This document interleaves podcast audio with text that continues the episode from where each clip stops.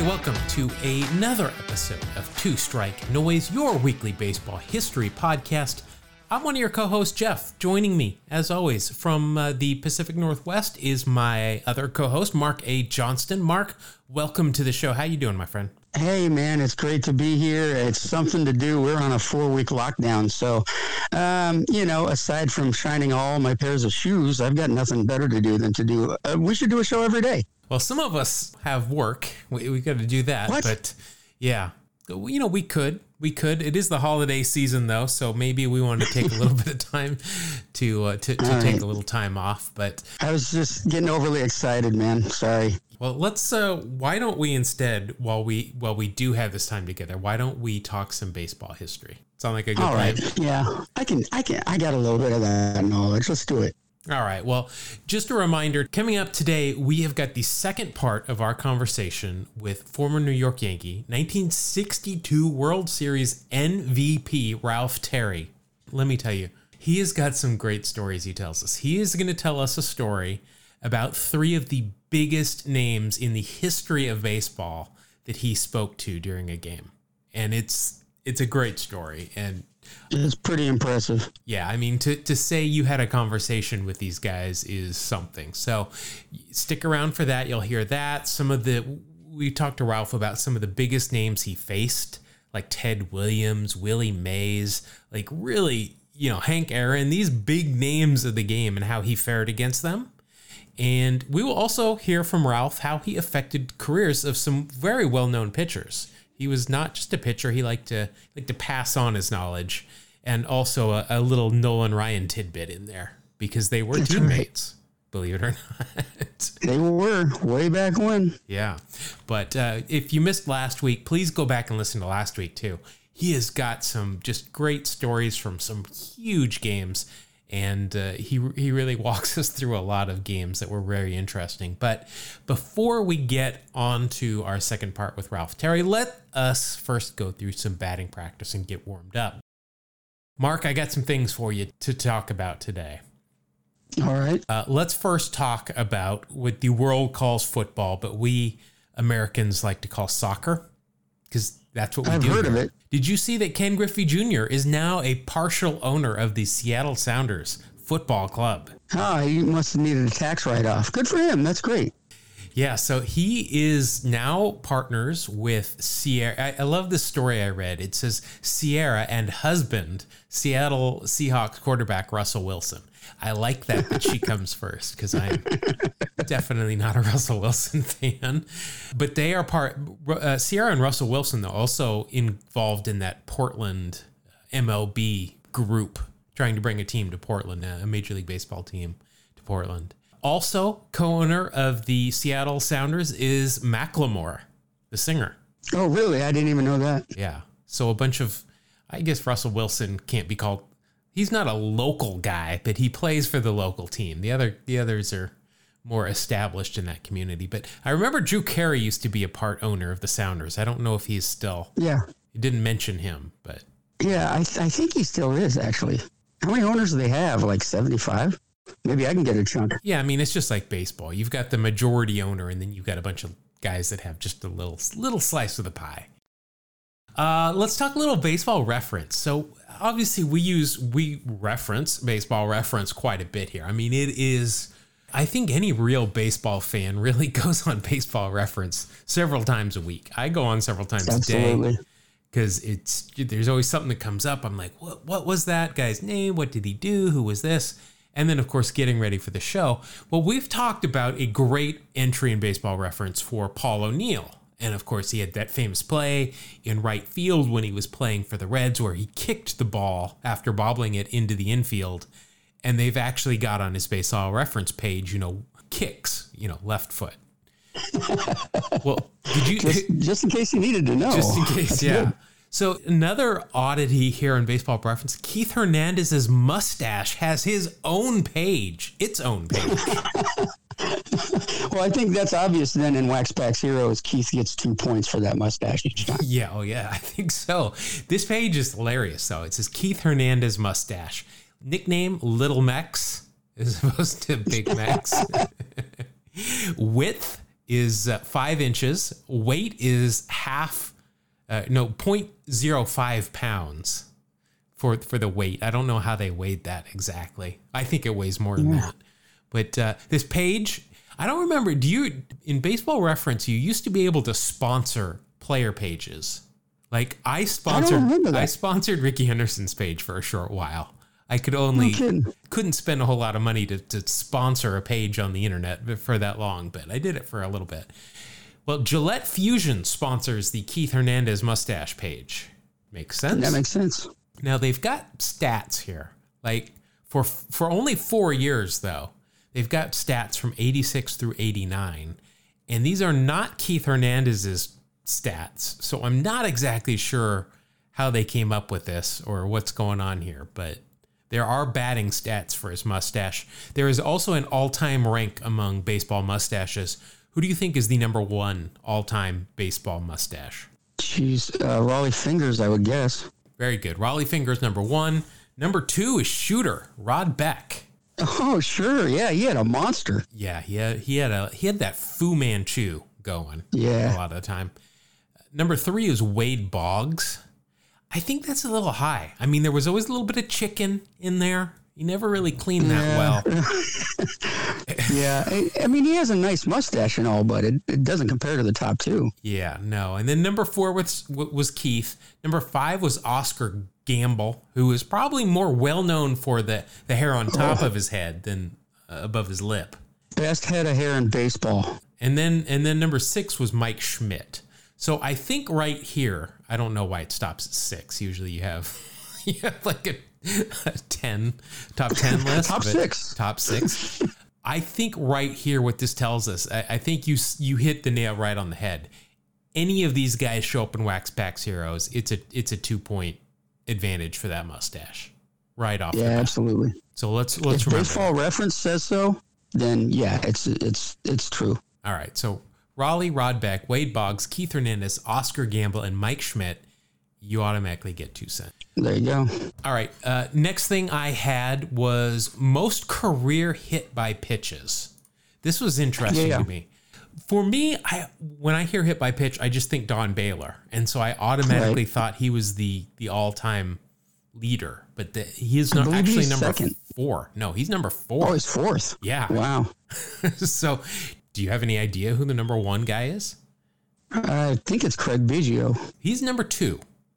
Oh, okay. He came up too short. Like Craig, just Oh. stick around for a couple more. Just come back, like just, lean into it, man. Just come back for the next season and just take a couple. Just lean into it. Yeah, There so you go. he was too short of Hugh Jennings. Hugh Jennings. Hugh Jennings. Wow. So Hugh Jennings retired in 1918, which is weird because he started in 1891, played straight through to 1903. Then he didn't play till 1907. Then he took a little break, played in 1909 and 1910. Then he took a year off, played in 1912, and then, then at the age of 49, he came back in 1918 to, to play in one game where he didn't get a plate appearance and was not hit by a pitch. Oh man, So th- I that's funny. yeah, I don't know what's going. His nickname was Ee-Yah. Like, and I'm guessing, I'm guessing that's like a yeah, that hurts. Yeah, yeah, that's weird. I have a cousin named Yeah. you know a lot of weird people. Uh, I know. From 1894 through 1898, these are his hit by pitch totals 27, 32, 51, 46, 46. Now, Oh. I don't think they were really, you know, I don't think Nolan Ryan was on the mound. I don't think Big Train was was really headhunting at this point. So it probably didn't hurt that much, but that is a lot of hit by pitches. Yeah, that's uh, that's a that's a large number.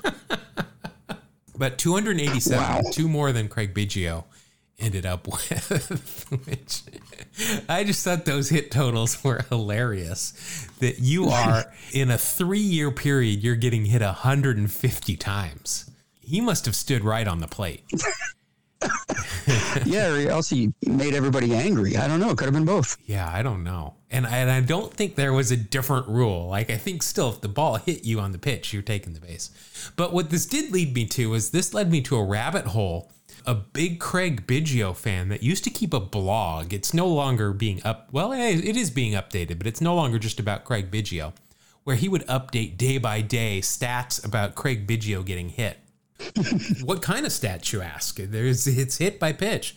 This is this is the kind of stuff he did throughout baseball history, the batter that was hit most, who had the Chinese zodiac sign of the dragon, that would be Brady Anderson, 154. Ah. Uh, let's see. I am the rat. That is my sign in the Chinese zodiac. And uh, Carlos Delgado is the leader there with 157. this is a weird stat, man. this is this is a real weird stat. Uh, just through regular astrological signs, what are you? I'm not really good at this. I think I'm an Aquarius. An Aquarius. So Curt Welch, who I am not familiar with, but he has 173. Yeah. I am a Libra. Fred Clarke has 153 to lead the uh, Libras. I mean, this guy does some research. I will. I will throw this. I'll throw this link in the show notes. You can look through it. Now it's it's kind of a generic hit by pitch fan. He's like standing hit by pitches in this blog. But if that's your thing, that's your thing. So I don't know. Yeah. You know what that sounds like to me, frankly? It sounds like a future guest, is what it probably sounds That's a good point. That's not a bad idea. All right. And I did want to mention one other thing before we get into our trivia former guest Richie Schaefer. Remember him uh, mainly from Tampa Bay, not Tampa, Tampa Bay, and and we had him on. Boy, it was quite a while ago, a couple months ago. But he mentioned that he loved to write and he was writing a book. That book came out last week. It is called The Eight of Earth. It is available on Amazon. I will again throw some show notes, throw the link in the show notes. But that is available, and uh, congratulations to Richie. I am going to totally get this book. I, I read a little uh, snippet of it. It really sounds uh, really sounds cool. It's a sci-fi book. All right, so Mark, let's get into trivia here. Had a had a good response to this trivia question. People, I think listeners like this. You know, who has the most hits playing on teams X, Y, and Z? Sure. So last week we mentioned that the state of Florida swept the Manager of the Year award. Don Mattingly for the Marlins, Kevin Cash of the Rays. So uh, the question was who has the most hits combined playing for both the Marlins and the Rays? And we got a couple of listeners. Well, we had a, we had quite a few listeners come in with answers. We had a couple come in with the right answers. We had uh, one of our one of our big fans, Chris, came in with the right answer. We had David as well, and I did not. Well, I'm, I'm going to make somebody upset that I've forgotten. I know we had three listeners, I should say, and I. Well, it wasn't me, man. It was not you. uh, so the end. I mean, did you have any any guess? I really don't. Can you name me a player that's played more. for both teams? Yeah, exactly. That's what I'm trying to think of. My mind is racing. Who's only played in Florida? And I'm not. I'm drawing blanks, man, left and right. So the answer is Jorge Cantu. Remember really? him? Yeah. Yeah. He played for the Rays for four years and he played for the Marlins for three years. He had 779 combined hits between those two teams. Well, there you go. Jorge Cantu. I didn't write it down. I thought I did, but I think Cliff Floyd came in second. And that was, uh, we got a couple of people wrote in with Cliff Floyd. Uh, Floyd played for the Rays for only one year and Florida for six but that one yeah. year in Tampa wasn't enough. But he came in second. So yeah. there you go. All right, I got a question. Interesting. Got a question for you for next week. Who's the most yes. famous Yankee to wear number three? Is that the question? That that's not uh, that's not the question. That's the beginning of oh. the question. it's uh, that would be Babe Ruth. There you go. Okay. I'm like, I got this one. I got this one. All right. Well, you know, the Yankees retire a lot of numbers, uh, as do a lot of teams. They but do. we've we've discussed the Yankees are going to run out pretty soon. Who was the last Yankee to wear number three? Hmm. Because wow, I'll tell you this, it wasn't question. Babe Ruth. Yeah. Because they were not retiring numbers at that point. That's a good question. I think I'll take a week to think about it. You do that. And by the way, everybody, if you want to go all the way back in our archive to show number one, show number one was only about jersey numbers. There's no clue yeah. there that's going to give you this answer because I've never even heard of this guy. But you know, it was uh, that was a great topic. I, that's why we did it for the very first show. But yeah, so there he is, the last Yankee to wear number three. Let us know what you think, and uh, we'll tell you the answer next week. But uh, let us now jump right back into the second part of our conversation with uh, former New York Yankee Ralph Terry. Some great conversation last week. We touched briefly on the, the 1960 World Series and uh, of course, he gave up the walk-off home run to Bill Mazeroski. We didn't want to dwell on that. We wanted to talk about 62 when he was named uh, World Series MVP against the San Francisco Giants in that great, great, great Game 7 performance. And he told us some really great stories. There are more coming, and let's just jump right into it. And please enjoy part two of our conversation with Ralph Terry.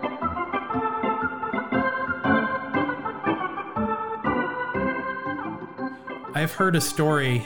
I've heard you tell it. I saw I saw a video of it and I and I read it. And I'd love I'd love it if you could share with us um, uh, the story when you were uh, you were young. You hadn't made the major leagues yet, and there was an old timers game that uh, you were allowed to sit on a bench with, and you talked to some uh, talk. You introduced yourself to some individuals that uh, I think probably everybody has heard of.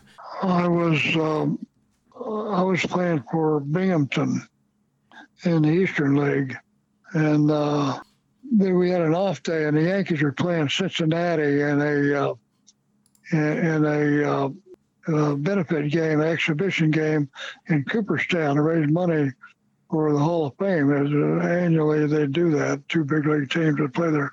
And we played Abner Doubleday Field, and uh, we had an off day. It was about an hour's ride from Binghamton. I I went over to. I'd been in spring training with the Yankees, and uh, and so I get down to the third base dugout, and uh, Jim Turner, the pitching coach, said to the guard there, he said, let that kid in. He can sit on the bench. It's an exhibition game. It's not a regular league game. And he said, sit down at the end those three old timers, Ralph.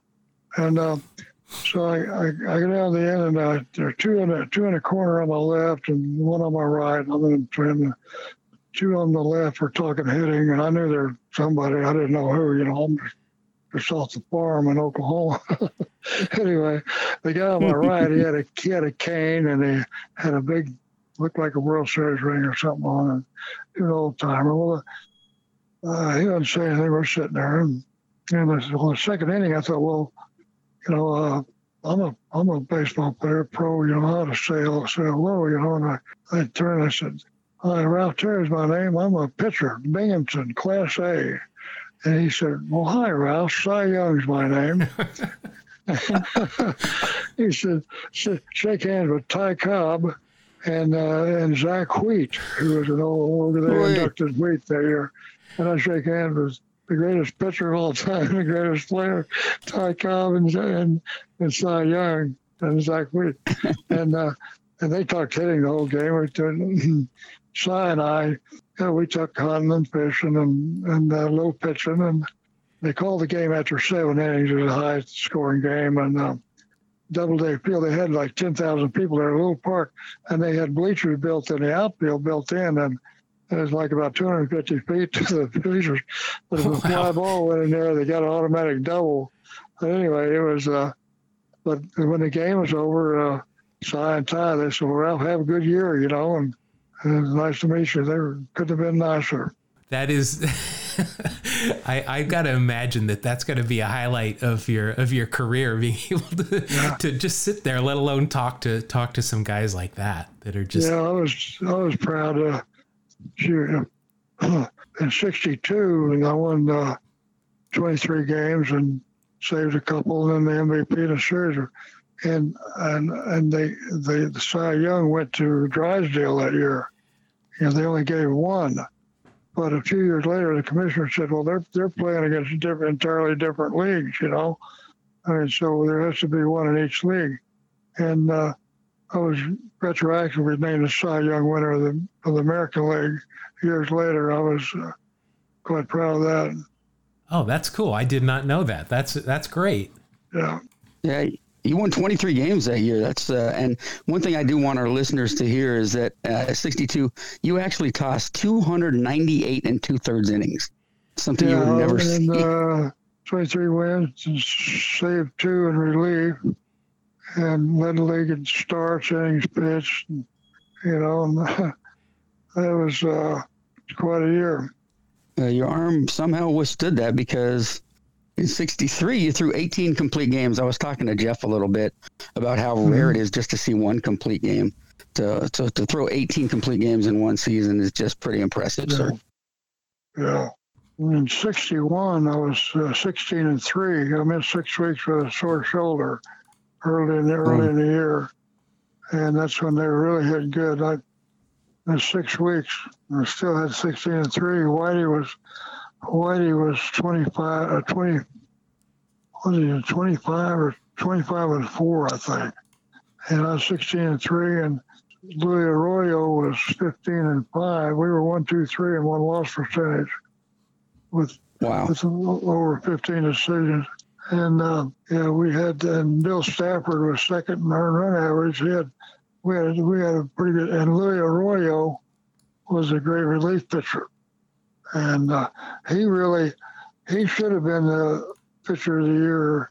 That what he was 15 and five, and he had about I think he had 29 saves, but you had to face the winning or tying run, and a lot of times they'd bring him in uh, in the seventh inning, and he pitched three innings. And you know, Hmm. you get a save now. They're just they bring them in. They got the setup guys, and they bring in the closer, and you know, one inning. That's about it. But uh, Luis had a screwball. He was he was a great relief pitcher. He, he saved two games for me that year because I followed I followed Whitey in a lineup, and he saved about 15 for Whitey.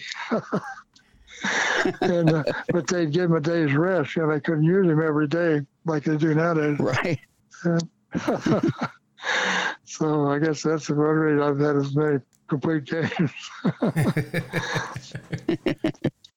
Looking on uh, on Baseball Reference, they've got uh, something called the Pivotal Play Finder, and it it lists for everybody that's ever played the most important plays that they were involved with in their career. And I think you have the two highest play percentage in in facing Bill Mazeroski in 60 and then Willie McCovey in 62.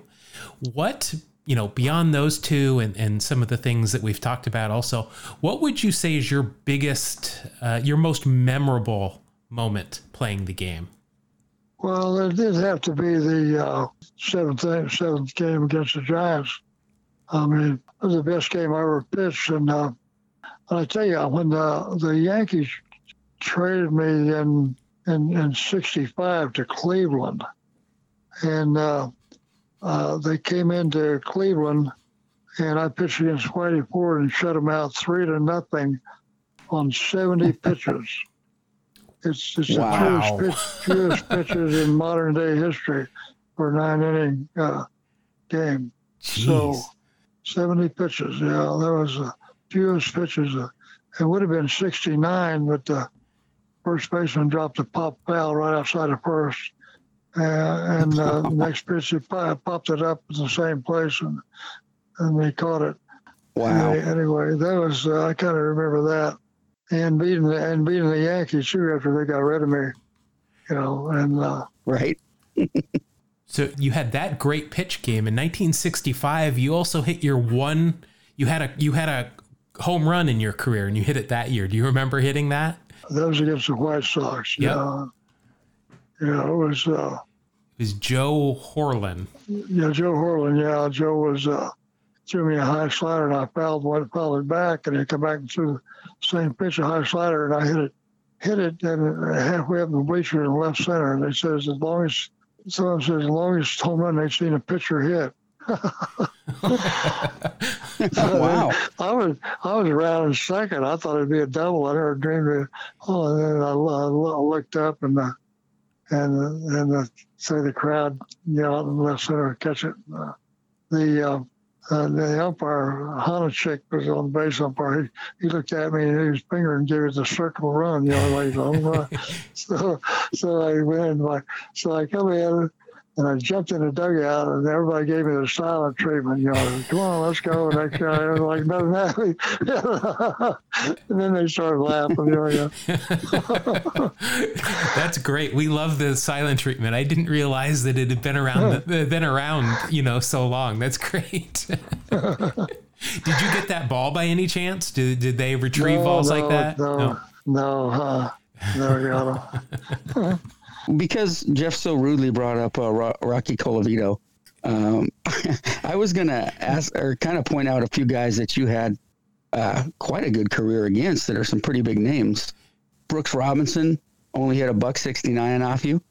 Um, Minnie Minoso only hit 200. You got you got Marison Mantle pretty well too. Um, yeah. They were a, to- a, total of nine for 52 against you, and you you did you were quite good against Harmon Killebrew only hit 208. Yeah. It's like you stood up and faced the. You were even better when you when you faced the better players.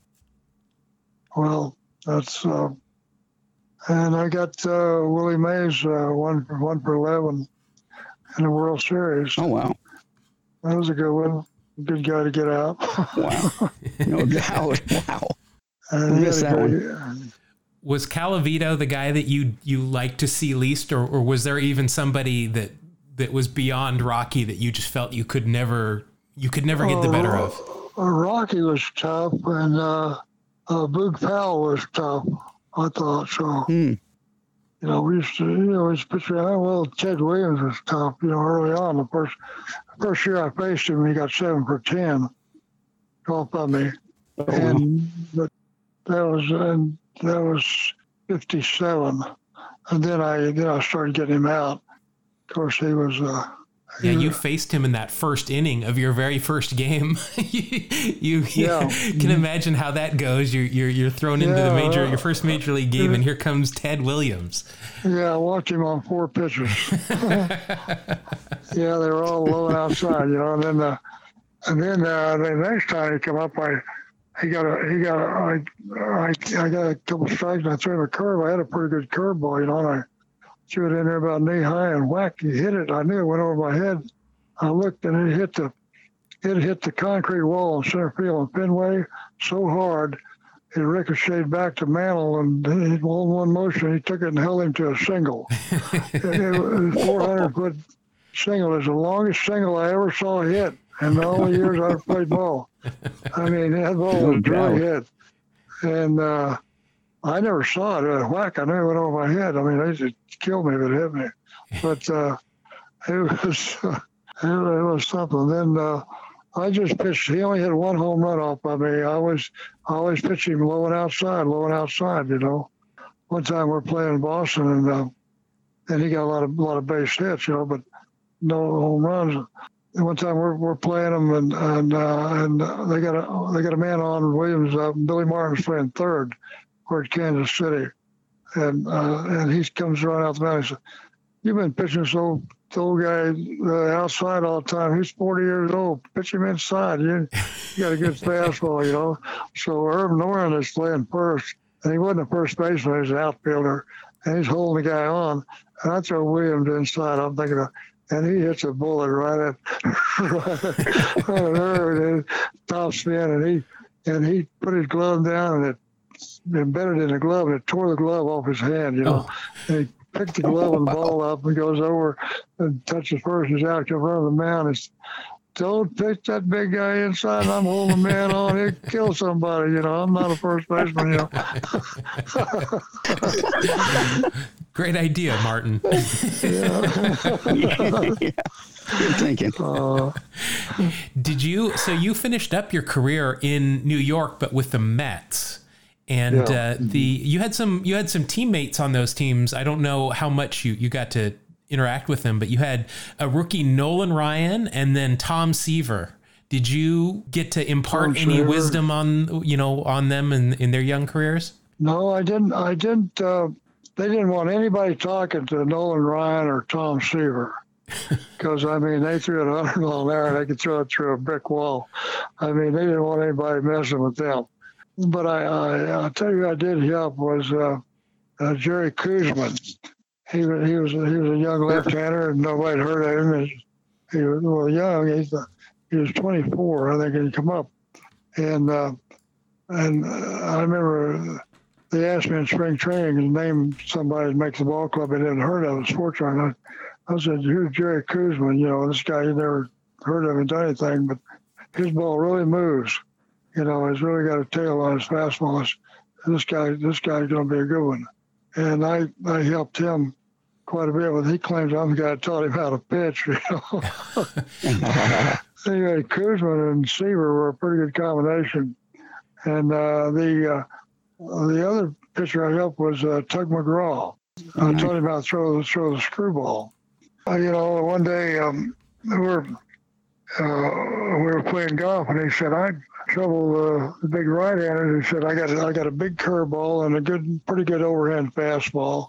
It wasn't overpowering." He called it uh, Peggy Lee. Is that all there is? You know, this song. and uh, he said, I throw the big curveball as a big downer, and it'd come over the plate to be a strike. It's the umpire say it's too high, you know, but well, if it come over knee high, the catcher catches around the ankle is too low. He didn't get many strikes called on it because it's a big breaker, you know. And the, and he said, now I'm, I'll get behind on a count, you know, ball two, ball three. Now I got to come in there, and now pretty soon one of those big right-handers catches hold of one, and I'm beat. And he, what do you think? I said, well, you need another pitch. I said, let's go out to the ballpark. This was in spring training. And I said, we'll go out early in the morning for everybody, to get a catcher, and I'll show you how to throw this pitch, a screwball, and uh, that doesn't put any strain on your elbow. So we get Jerry Grote to go out and show him. And I tell you, he literally, literally learned that pitch in 15 minutes. And he had it. Wow. I showed him a special grip on it, and uh, how to throw it. And his overhand, when you throw a ball overhand, you look for the ball, a fastball to rise or level off, and your curveball to go down. But uh, and your side armor, the ball, you know, sweep or tail in or out. And but when you can make it make it go sideways from overhand delivery, you got deception. You're something different. So hmm. I said, that's it. That's the action you're looking for. Use it. That'll get them out. He started using it, and he's getting them out, and they're really uh, the uh, the pitching coach, uh, sheriff, he says, uh, "What's that pitch?" he said, uh, "Oh, that's a screwball." Ralph showed me. You know, I thought, "Oh Christ," you know. He'll, he'll, I'm an older pitcher. He'll think I'm a rival. You know, well, sheriff, well, he was an ex-catcher. You know, anyway. And um, he said, "Don't use that. That'll that'll hurt your arm." And uh, Tug was Tug was 24, 25. He'd been around a little bit, you know, and he he'd beaten uh, uh, Sandy Koufax for the Dodgers. I think the only time they ever beat him, the Mets expansion team. Anyway, they kept him around. But anyway, he, he couldn't use it. They, well, they sent him down to um, Richmond in AAA under orders not to throw the screwball. And he lost about five games, and they were about to release him from baseball. So he made a decision to use a screwball. He wins five in a row. They got him right back up to the Mets. The Mets were a lousy last place team, you know. he, come in, we're playing Houston. We're leading four to three in the seventh inning. They got the they got the base loaded, nobody out, and they bring him in and from the bullpen. And uh, first hitter up was a um, fifth place hitter. I think he drove in about nine runs a year. And uh, anyway, throws him a throws him a couple pitches and throws a screwball and takes a big swing and hits it right off the end of the bat. And it plugs right in front of home plate, spinning like a top, embedded. and Jerry brings it, picks it up, steps back on home, and then throws the first double play. the next guy up, screwball swinging a miss, screwball swinging a miss. And the guy leans over, throwing a screwball, you know. He throws one inside fastball. He jumps out of the way, strike three. then he comes in, slapping his leg. Let's go. Let's get a rally going. And sits down by me, and here comes Sheriff. Is that that pitch? Yep, I thought I told you not to use that. Sheriff wasn't looking at one of the best jobs ever, you know. He wasn't, he wasn't watching the same game. So I thought I told you to shove that, you know. And he, he said, Sheriff, I tried it your way, and I was about to get released from baseball. I decided I'd at least give it a try. And uh, he said, Sheriff said, "Well, all right, kids, you'll see." Well, a month later, they they got rid of Sheriff as a pitching coach, and Tug McGraw had a great career. this screwball really is a lost art, isn't it? Yeah, yeah. When you you can throw it, you don't know. Oh, the great old Yankee pitcher showed me how to throw it one time. He's, he's, the way you grip it, you twist it in your fingers and you flip it, and it comes out screwball. You can make it tail that way, and you don't have to crank your arm and so it reverse, cause any elbow trouble. My little secret, man, Tug. That's a great story.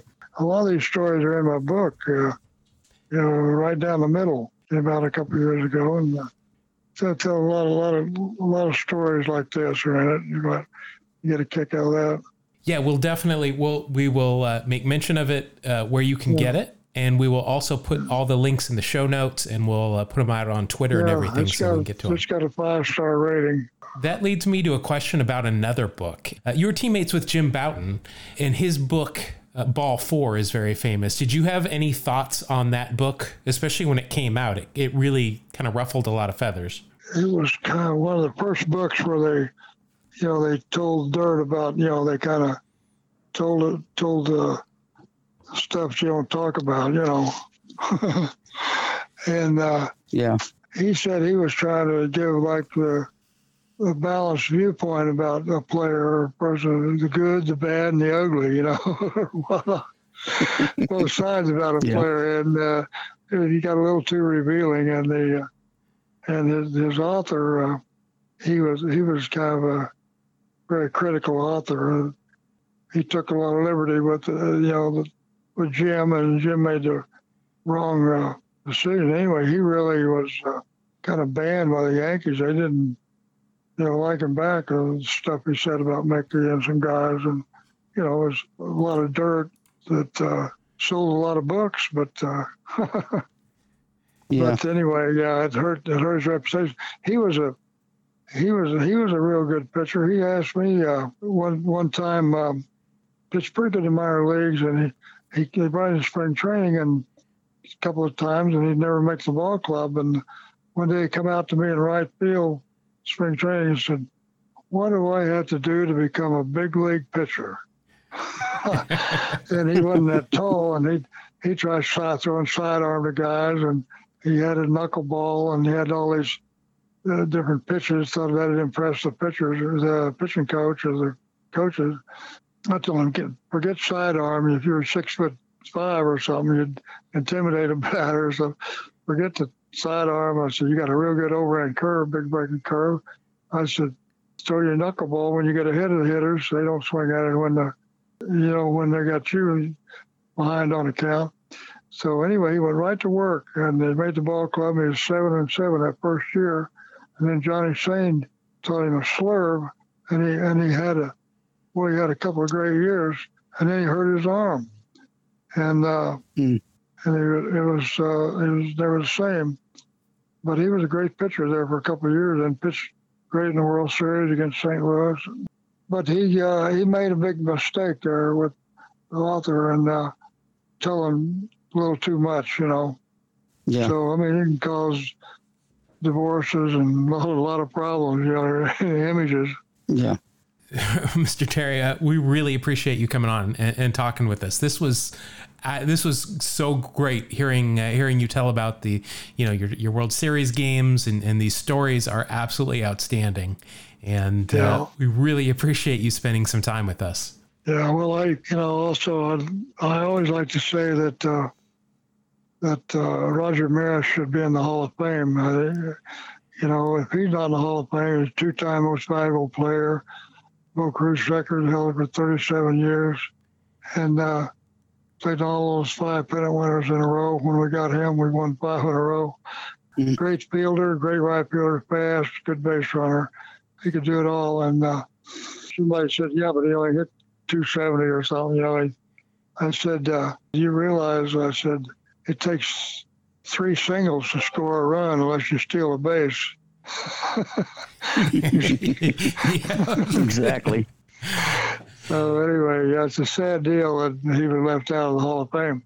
He got in the feud with the writers, and uh, and he wouldn't wouldn't uh, give any print print interviews, uh, radio on TV. But the writers are the ones that they voted you out, in or out, you know, and they left him out.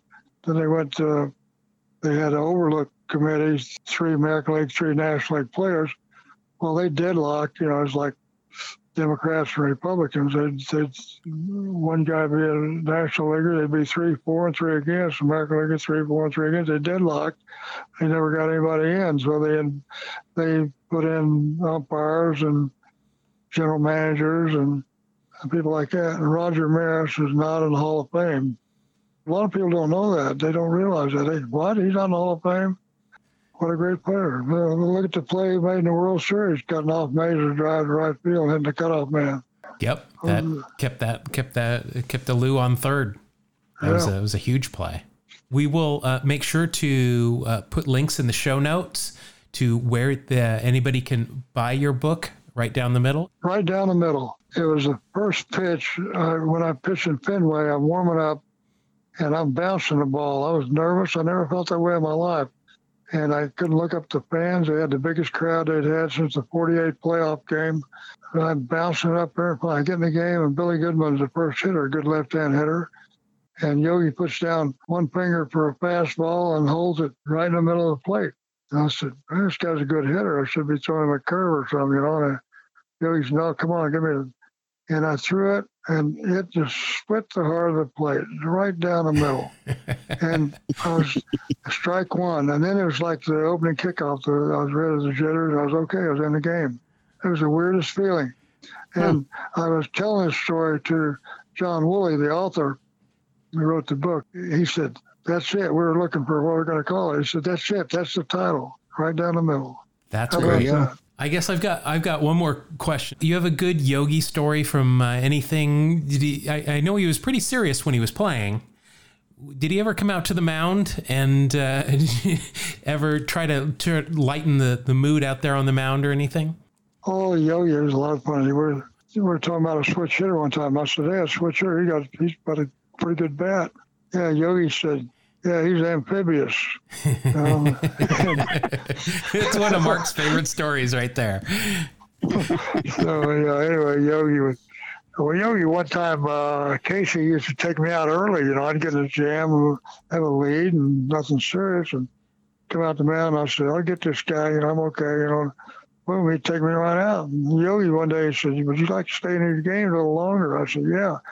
They said, "Well, when the old man comes out to the mound, he says." Uh, you know, don't open a conversation. He'll take you out every time, you know, because that old manager had been had pitchers talk him into leaving him, leaving him in there. He turn around, sit down. No sooner, boom, he got hit one. He's got to go back out and take him out. It's embarrassing, you know. so, so, uh, so one day uh, we're playing in Detroit, and I got a little jam. You know, nothing serious. You know, I got a three-run lead, and he comes out the mound and I don't say nothing. And Yogi comes out there and infield come over and, scratching around. Nobody said a word, you know. And the umpire comes out. Well, what's it going to be, Casey? He said, uh, uh, "How do you feel?" "Oh, I feel fine. I feel fine." He said, "Okay, curve this sob," you know. and he, he goes back and sit down. Yogi knew, him real well. a silent standoff out there. Nice. Yeah. yeah. Thank you so much for joining us. We really had a great time talking with you. And uh, yeah, we just really appreciate you coming on with us. Okay, guys. Uh, call me anytime. All right. So we want to thank once again Ralph Terry. Like, seriously, thank, because that was just, we had such a great time getting to to talk with him and just to listen to him and to have somebody that sat and talked pitching with Cy freaking Young for an entire game on a bench is awesome.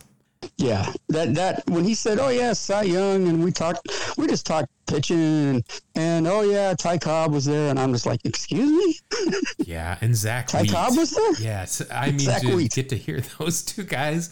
I mean, just to to see either of you know any of those three guys would have been like the highlight of my life. But he sat there and talked, so that was just incredible. So again, Very cool. you can get Ralph Terry's book uh, right down the middle. You can find it in several places. Uh, mainly Amazon's probably the easiest way.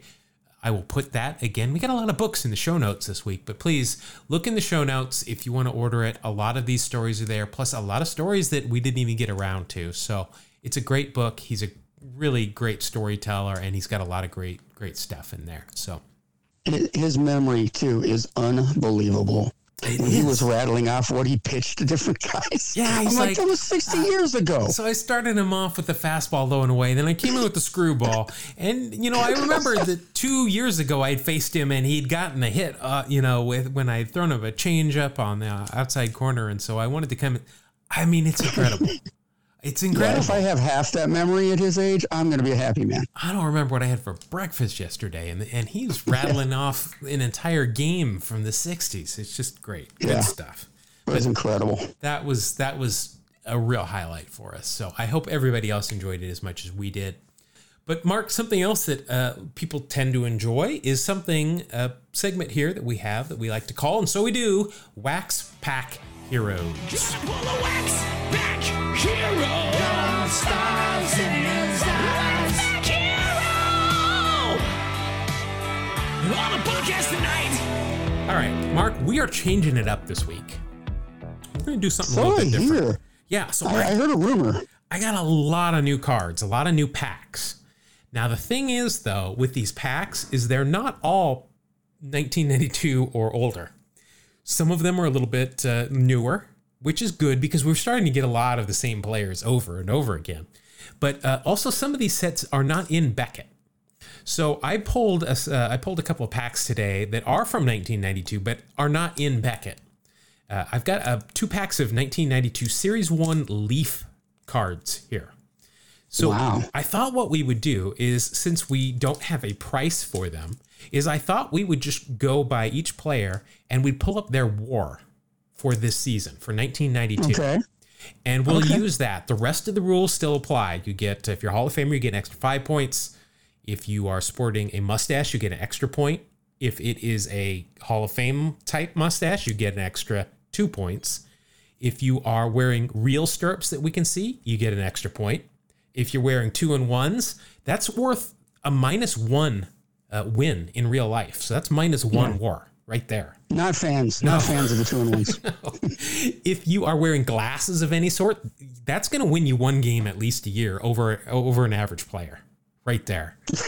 Okay. This is science, folks. This is I'm not just making this up. No, I know, I know man. I, I, I saw you pouring over some science books. I had the calculator going and there were like Bunsen burners and stuff going. I was really sciencing. Did you have the bzzz thing? That's my favorite. yeah, the, the lightning between the two things. All that was going on to prove this.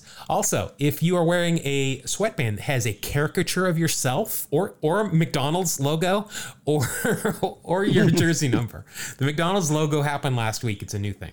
That's all going to get you an extra win as well. If you are wearing high tops.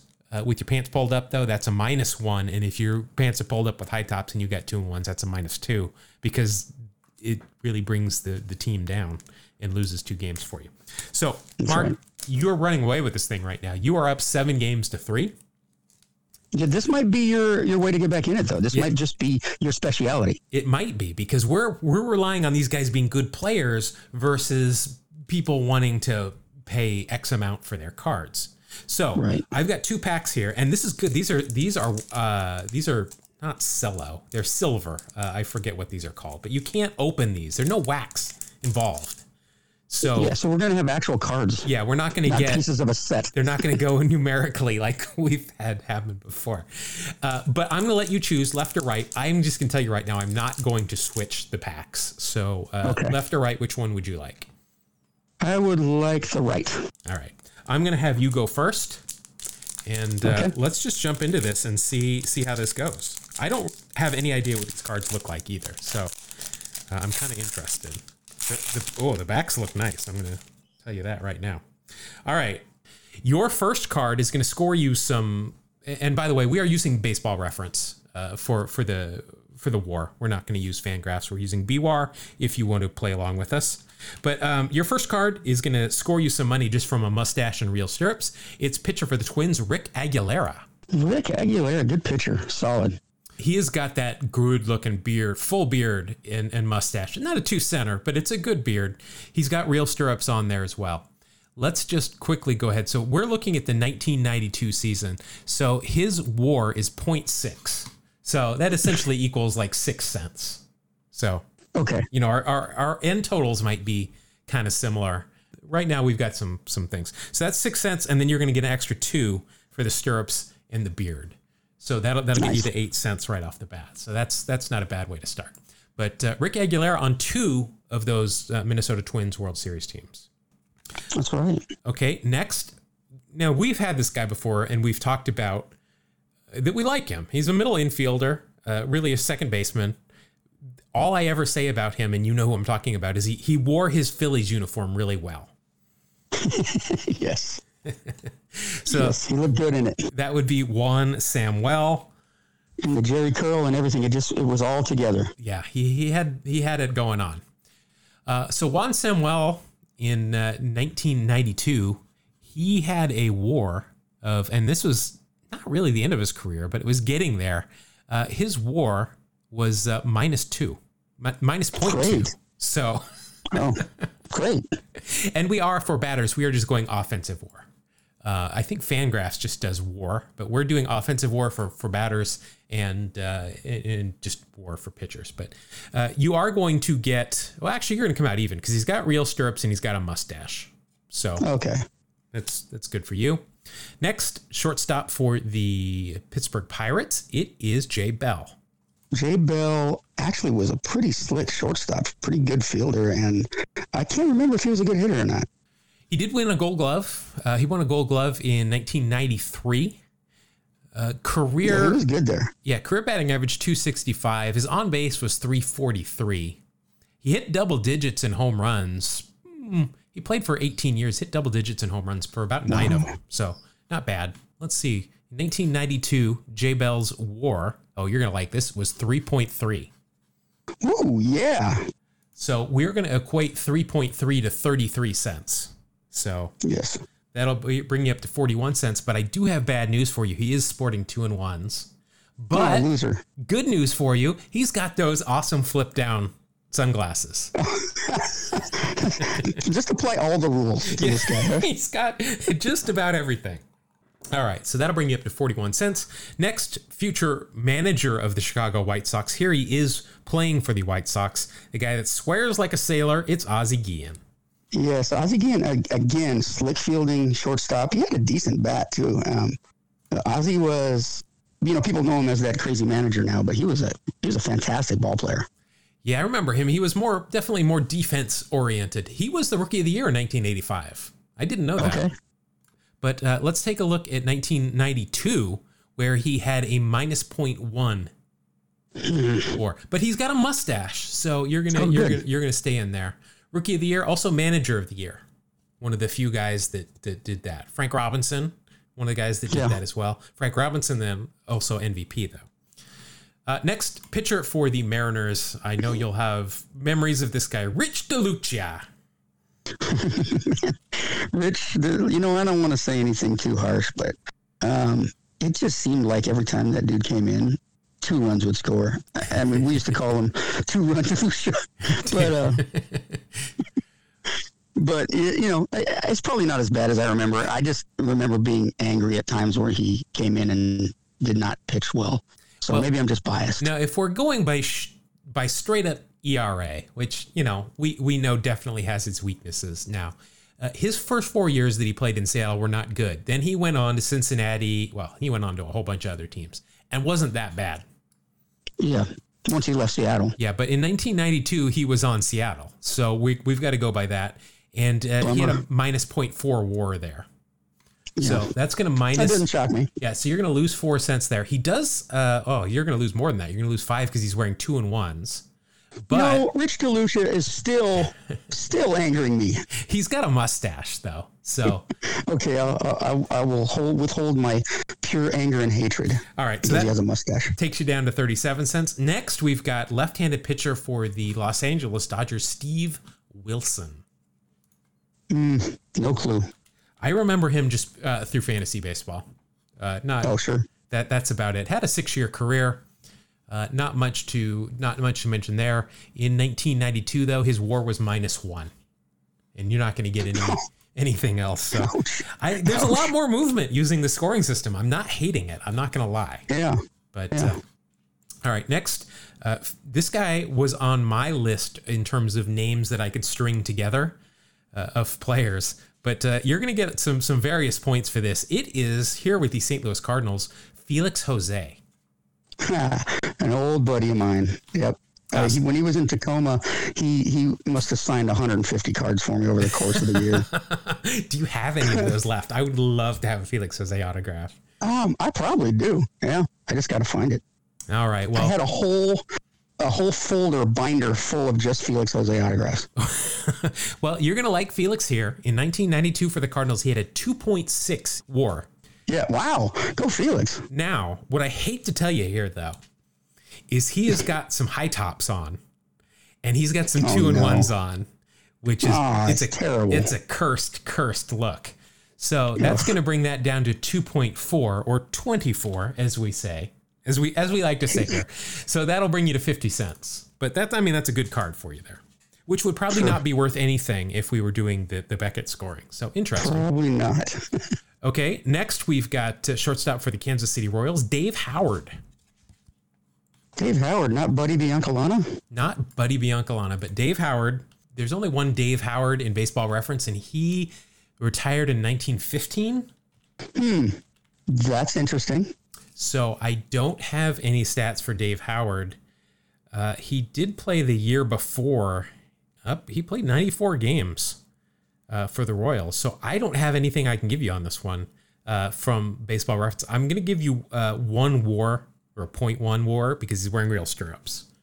Okay. But uh, Fair nothing- enough. yeah, I'm, I'm I'm not sure you're missing out there. Uh, next, we've got pitcher for the Padres, Greg Harris. Oh, Greg Harris. Yeah. He. Uh, yeah, was he? Was he a starter?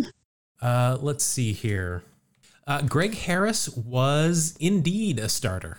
You are correct. Yeah. I. I, I just. I kind of have a memory of him being a, a, a pretty decent pitcher, starting pitcher. Well, uh, 1992, he was a little bit below average, a minus uh, 0.5 WAR. Thanks. uh, and nothing that's gonna gonna help you out there. So that'll bump you back down to forty six cents. Next, oh, this one might this one I think might help you out a good deal here. Uh, first baseman for the Oakland Athletics, it is Mark McGwire. Yeah, I heard of that guy. Yeah, you've heard If I remember correctly, he's got a pretty good war. Well, let's see. I, I'm trying to remember in 1992 what he did. Was he hurt this year? Nope, he was not hurt this year. Uh, let's see, 1992. Mark McGwire had a 6.0 WAR. wow. So that's a 60 cent card right there, Wow. which will bring you up to a dollar or 1.06 war. but now you're lucky here because you don't see his feet because he always wore two in one stirrups. Oh, I'm. I think it's odd that you knew that, but He and Go. Canseco, he and Canseco always wore those. Yeah. All right. that's too bad. Uh, next we have got uh, oh, this is a good looking card. It's Harold Reynolds for the Seattle Mariners. Oh, love Harold Reynolds, man, and now he's uh, with MLB Network, I believe. He is. Now this is a very interesting card because he is looks like he's just stolen second base. His helmet is flying off. He's grabbing it. He's wearing his hat underneath it, which is a good look. And it looks like the second baseman for the Yankees might have hurt himself trying to cover the bag. Oops. Yeah. But um, let's see. In 1992, Harold Reynolds had a WAR of 1.2. So that's Okay, good. I'll take that. Yeah. Now, uh, Harold Reynolds also has a mustache as usual. Harold Reynolds Yes. also has a sweatband with his number on it. Sweet. So that's an extra two cents. So that i I, we keep saying cents. That we're not really working in cents anymore. Extra two tenths, whatever. You're at 120 now. 1.2. We've really got to get these uh, numbers sorted out. Okay, now this has happened. Now we mentioned that they could these packs could not have been opened before. But uh, what I hate to tell you is the next three cards are three cards you've already had in this pack. What? Your next card is Ozzie Guillen. Yeah. I don't remember off the top of my head what he was valued at, so let's look again. I think here. it was 17.0. Uh, he had a minus 0.1, but he's got the mustache, so you, That you was close. even out on that one. Uh, next is your buddy Rich DeLucia, who I don't think helped you out a whole lot. He had a minus 0.4, but he had a mustache. But then he had the okay, so that's just a minus four because he had the two and ones too. So that bumps you down to 1.16. And then of course you had Steve Wilson again, who I don't think helped you out either. Not either time. Steve Wilson had a minus one. So you're back down to 1.15 with one card left to go. And it is somebody, I believe we mentioned him before. Uh, geez, who was it?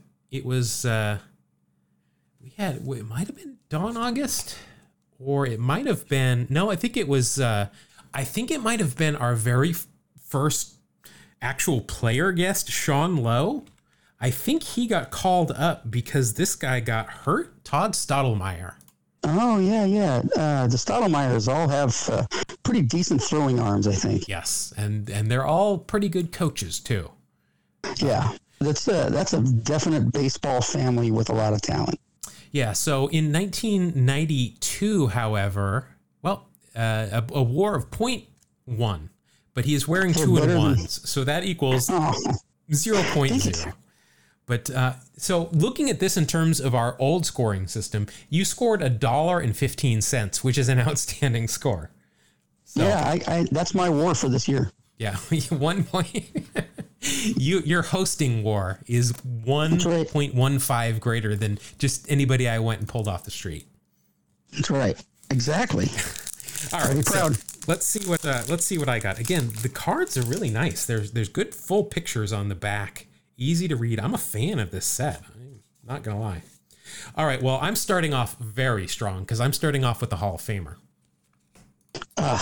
I'm starting off with a Hall of Famer that, if he had not hit a home run with a bat that had a lot of pine tar on it, might have been known for something that happened uh, behind him in his pants at one point. it The hemorrhoid guy.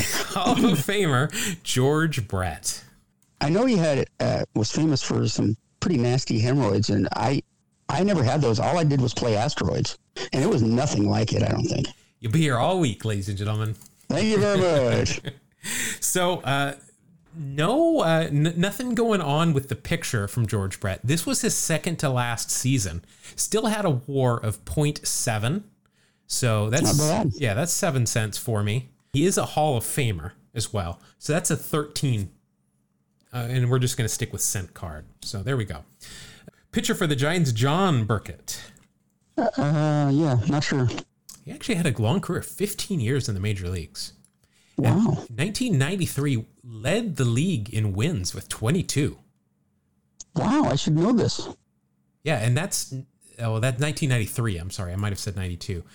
Uh, in 92, he came up with a WAR of 2.6. Wow. So that, I will take that all day. That uh, brings me up to 39 cents after two cards. I'm down with that. Wow. Next, uh, might have another big one here. Pitcher for the Toronto Blue Jays, Tom Henke. Oh, there you go. He could have a good war for sure. Yeah, we've talked about him quite a bit. Solid closer. Yeah. All right, so Tom Henke in uh, 1992. Let's take a look at his uh, stats. He had 34 saves, and in uh, 92 he had a WAR of 1.2. That's all I'm going to get. Not bad. But That's yeah, not bad. yeah, I'll, I'll take that. That brings me up to 51 cents. Next, we've got a horizontal card of Mike Devereaux, who we're going to call Devo, because if you have a DEV in your last name, you're going to get the nickname Devo. Mike Devereaux here Yeah, with Dodgers? the, uh, here he is with the Orioles. He came up with the Dodgers, I believe. You are correct. Came up with the Dodgers, then he spent seven years with Baltimore, and then he kicked around with the White Sox, Braves, Rangers, and then ended with the uh, ended with the Dodgers as well. In wow, in uh, 1992, he had a very good year though. He uh, ended up seventh in the MVP voting and had a 3.8 WAR. Wow, good for him, and that's also good for you, unfortunately. Yeah, so that'll bring me up to 89 cents. Three point eight. Jeez. Yeah, that's a that's a heck of a season. Take that all day. Next pitcher for the Chicago White Sox, Alex Fernandez. Oh, I remember him. Um, he was a big prospect, Yeah, he was. And I think he pitched Yeah, for a while. yeah, I, I collected his cards, and when uh, he came through with one of the teams in the PCL, and I had him sign like a dozen cards, and then I couldn't figure out where I put them. So they're somewhere in my parents' house. Well, he didn't have a great season in 92, but it was good enough for a 0.4 war. And he is wearing real stirrups. So that'll get me that'll give me 5 cents, bring me up to 94 cents. Next, we've got oh boy, th- I, he looks so weird in a Pirates uniform. Here he is, third baseman Steve Buechele. Steve Buechele in a Pirates uniform. I don't remember that. I, I, I vaguely remember it, but I, I always a think Ranger, of, I mean. yeah, Steve Buechele is a Ranger. He was on the Rangers for eight years. Uh, let's see, in 1992, he ended up with a WAR of 0.7. So I'll take that. Uh, nothing else going on on this uh, this card that's going to get me anything, but that'll get me seven cents. Brings me up to a dollar and one cent. So I am closing in with about half of my pack left. Well, Next, we got a pitcher. I love it when it's a California Angels logo. It is reliever Mark Eichhorn. I remember Mark Eichhorn. Um, was he with the Blue Jays at one point? I believe he was. He pitched for like 14, well, 11 years. I lied. He came up with Toronto and then Okay. spent a couple of years with California, then went back to Toronto, and then had a year in Baltimore before finishing up again with California. So, Huh. uh, 1992, his WAR was 1.3. I'll take that. What? Oh, jeez. So that brings me up to 114. I can I can feel my first win in a long time. He was on two World Series winning teams as well, Wow. which is I can I can sense you creeping up behind me. well. Let's see. It's You giving me the chills. yeah, I'm at 114. You had 115 for your total, so I'm I'm I feel confident here. Uh, we, Yeah. We've discussed this guy during BP and his odd uh, baseball reference page referencing a foot. Here it is, outfielder, right fielder for the Reds, Paul O'Neill. Paul O'Neill, who never took a truly called strike in his career. If he took a pitch and it was called a strike, he argued it. He, he did that, and I just called up his, his page, and here it says kicks left. uh, so Paul O'Neill generally had some good wars. 1992, a little bit off, only 0.9, and nothing on this card that's going to get me get me any extra value. But uh, Paul O'Neill on five World Series winning teams, the Warrior. Wow. He's got a he's got a That's ring for each finger. Yeah, that's impressive. He's a great ball player. He just, you know, he just uh, Had a temper. didn't always agree with the umpires. Yeah, he had a temper. Next catcher for the Chicago White Sox, Karko Ron Karkovice. Ron Karkovice, one of the best throwing arms I've ever seen from a catcher. he is just a catcher. I mean, he looks like a catcher. Yeah. His nickname is Officer, and I, I'm guessing Okay. that's a West Side Story reference Okay. Because there's Officer You're more into the show tunes than me. There's Officer Krupke, and this is Karkovice, Oh, so they're similar. I see. Nothing of value on this card, but he had a 1.7 WAR. Wow. Wow. Yeah, so that'll bring me up to a dollar forty. I mean, this is a good pack here for me. Next, we've got starter for the boy. I got some. I got a good pitching staff here for the Blue Jays. Left-handed starter for the Blue Jays, Jimmy Key. Jimmy Key, uh, absolute legend. That guy, that guy was good every year, and it just he kept coming back and he kept coming back. He was just a solid. He, I remember facing him in Strat-O-Matic every year, like a dozen times, because he was always good. So he won two World Series, one with the Blue Jays and one with the Yankees in 1996. 1992, hmm. oh boy, a 3.9 WAR. What? Oh, Yeah, man. 1992, and he went 13 and 13 that year. What? That's weird. Yeah, that is. But I mean, you know, like ERA wins do not equate to a whole lot these days. But that's a essentially a 39 cent card, which brings me up to 1.79. Next, we've got a. I've got some good names here too, because I've got Paul Assenmacher. Oh, we had a name for him too, but we're a family friendly show. So. I'm going to guess that has something to do with the first three letters of his last name. We called him Kiss My. So, uh, 1992, uh, not a great year, a minus 0.1 for Paul Assenmacher, but he's got a mustache, so that wipes that out and uh, will keep me where I'm at. Next, I got four cards left. Two of them are catchers. Uh, the first one is uh, catcher for the Royals, Brett Mayne. Yeah, I remember Brent Mayne. I'm sorry, Brent Mayne. Played for, yeah, Brent Mayne played for a little while. Um, for the A's at I one mean, he point. stuck around. Yeah. Yeah. Yeah. Boy, let's see. He played for a lot of teams. And uh, in 1992 was his third year. He was with the Royals that year. His war was a minus 0.6. Ooh, bummer for you. Yeah. I, I'm not too worried at this point, but uh, that'll bring me down to 173. Next, I've got my second Hall of Famer. And this is going to be a big score here. Oh, it's going to be a real big score. It's it's Mr. Padre. Oh boy, Tony Gwynn. I'm going to tell you why this is going to be a big score here in a minute. Before we even get to his uh, get to his war in uh, 1992, let's just take a quick look at his stats. He was an All Star that year.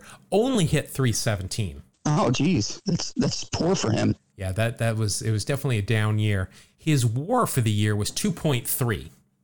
That's great. Not bad though. Okay. He has got some real stirrups here. He's got sunglasses. He has got caricatures of himself on his sweatbands, and he's a Hall of Famer. Jeez, So, just rack him up, man. You're rubbing it in? What what the heck? so Hall of Fame is five plus uh, one, two, three, four. So that's nine cents plus 23. So that is a 32 cent card. Wow, good job. Yeah. So that brings me up I don't like these new rules. That brings me up to 205. And uh, I've run away with it. Our last two cards. First one, here he is as a catcher, is which is what he came up as for the Brewers, BJ Surhoff. He did. He was uh, one of them lefty catchers, left-handed hitting catchers. Anyway, Yeah, so BJ Surhoff came up. Let's see, he caught all the way until 1995. He came up in 87, and then uh, in 95 was the last year listed as any time behind home plate. Uh, in 92, he had a 1.0 war. Uh, he's got a mustache, which is good. He's in his catching gear, so if I could see it, I know he would have real stirrups on, but I can't see it. So that'll just get me 11 cents there to bring me up to 216. And my final card is pitcher for the Cleveland team. It is Dave Otto. Dave Otto. He played for the. He played for Tacoma. Okay, and what, for whatever reason, the manager of of the then Tacoma Tigers didn't put a DH in the lineup, so he had to hit, and he he was not happy. He was. I remember being very angry about it. So he goes out. Guess what he does? Four for four. he was so mad that he- lie. He went four for four. Everybody's like, "Are you kidding me?" he's your new DH. Dave Otto. Uh, Well, the manager Dave, looked like a genius. Dave Otto did not have a good year in 1992, minus 1.5 war. Ooh, ouch. Yeah. But uh, it does not matter. That brings my final total to $2.01 versus your 115 and that will uh, that'll I'll inch closer. I'm now only down 7 to 4. I don't know. I, I kind of like the scoring because the scores are a little bit higher. And, and everybody's going to have a score one way or the other for the most part. I don't know. Listeners, let us know. What do you think? Uh, I uh, I would prefer not to have to buy multiple old Beckett's in order to do newer cards. Uh, so this was kind of my uh, kind of my thought is how we would do this. But let us know what you think if this is uh, if this is going to work or not, and uh, we'll, we'll see how it goes from there. There you go. Let us start to wrap this show up. We'll start it off by saying thank you to all of our listeners. We really do appreciate it. We've uh, gotten a lot of lot of DMs on social media. I'm really uh, excited to to hear from listeners. And if you do want to get a hold of us or follow us, because we post quite a bit, especially on Twitter, you can follow us at Two Strike Noise. That is at TWO Strike Noise. That is both on Twitter and Instagram. Mark, we're also starting to post these podcasts without video on YouTube in case uh, apparently people get their podcasts on YouTube as well. So there as well. And uh, Mark, we also uh, maintain an electronic email. If you want to tell them how to use We that. We do. We have electronic mail services, and it's not AOL. Can you believe that? Um, you can reach us at two strike noise, spell it out, T W O, strike noise at gmail.com. Uh, I still have, I think I still have my Prodigy email address. that was my first one. My, I- you know, I had a Juno. That's right, folks. We're old. But uh, once again, we want to extend our thanks very much to Ralph Terry. That was uh, uh, it was really uh, I I hate when people say honor, and it's just you know it's kind of you throwing it out there, but it really was an honor to talk with uh, with him, and he had such great time, and we really appreciated his time that he gave us, and we hope everybody enjoyed those the, the last two episodes with him as well. We will be back once again. This is Thanksgiving week. So if you're here in the US, have a happy and safe Thanksgiving. Hopefully, it's a small gathering. Please uh, take care of everybody uh, and stay healthy. And uh, we will see you next week on the next episode of Two Strike Noise. Thank you. God bless you. Have a great day.